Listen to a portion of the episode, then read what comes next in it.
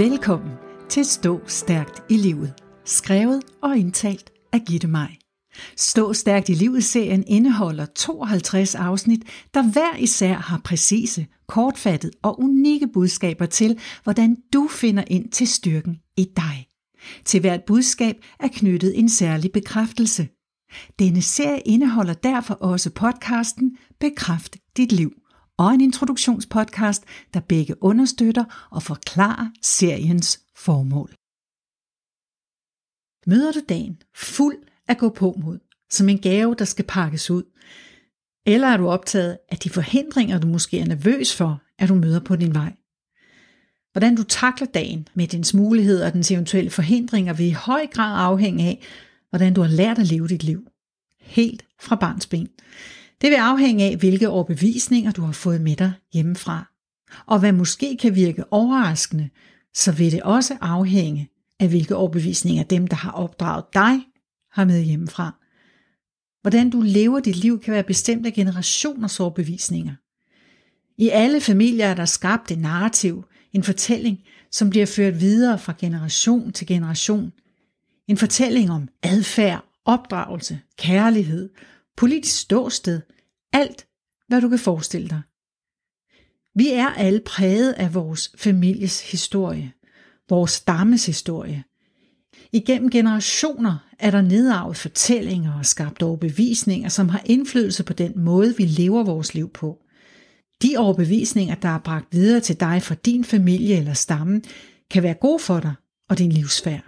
Det er overbevisninger, som hjælper dig med at forstå den verden, du lever i, til at navigere i den, som skaber følelsen af at høre til at være elsket.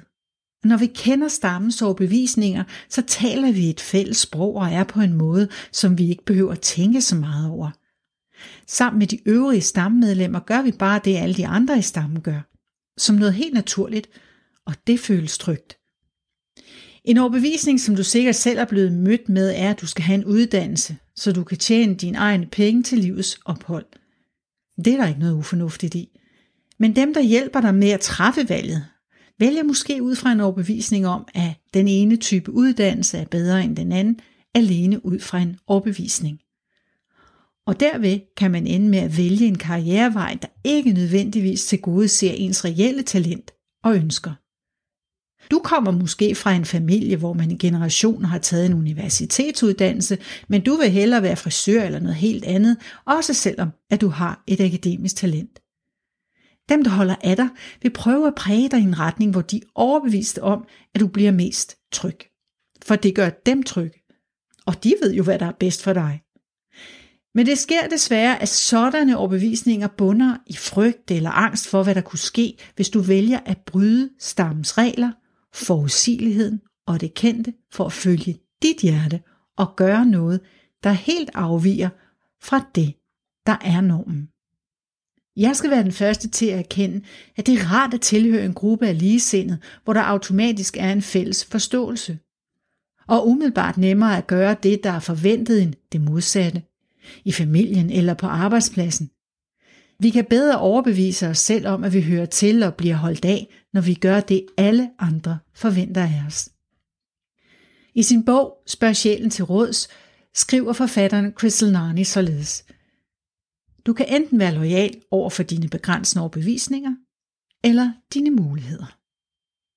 Valget er dit, og hvis du føler, at dine overbevisninger begrænser og blokerer dig og føles forkerte, så skal de måske brydes, gøres op med og ændres til muligheder.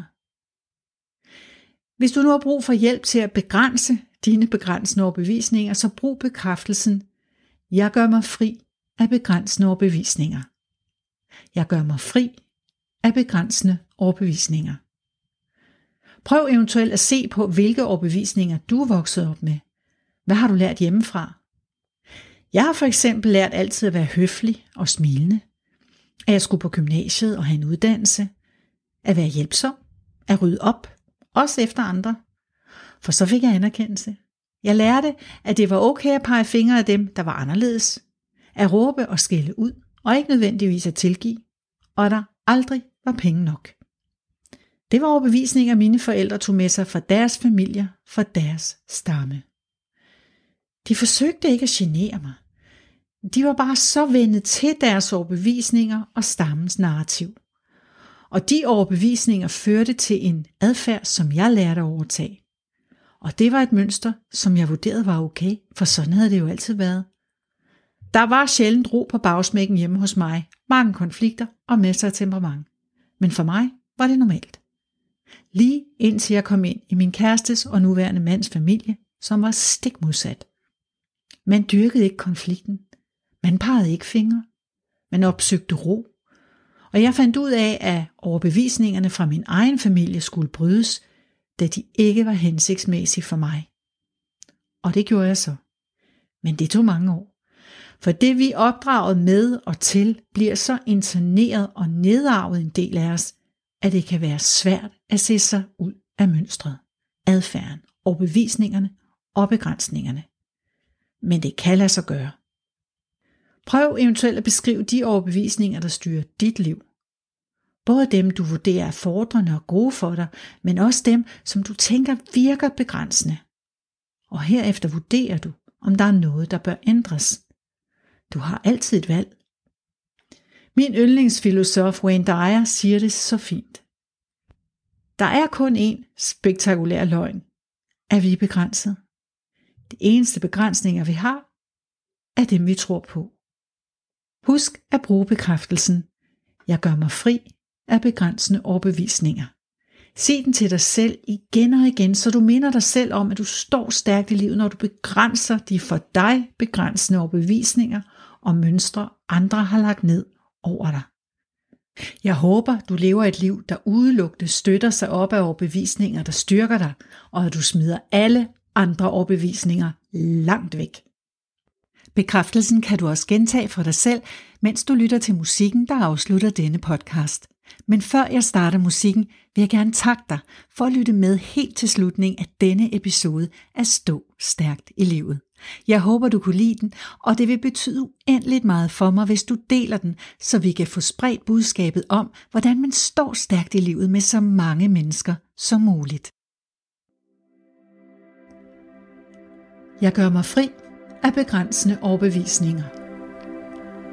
Jeg gør mig fri af begrænsende overbevisninger. Jeg gør mig fri af begrænsende overbevisninger.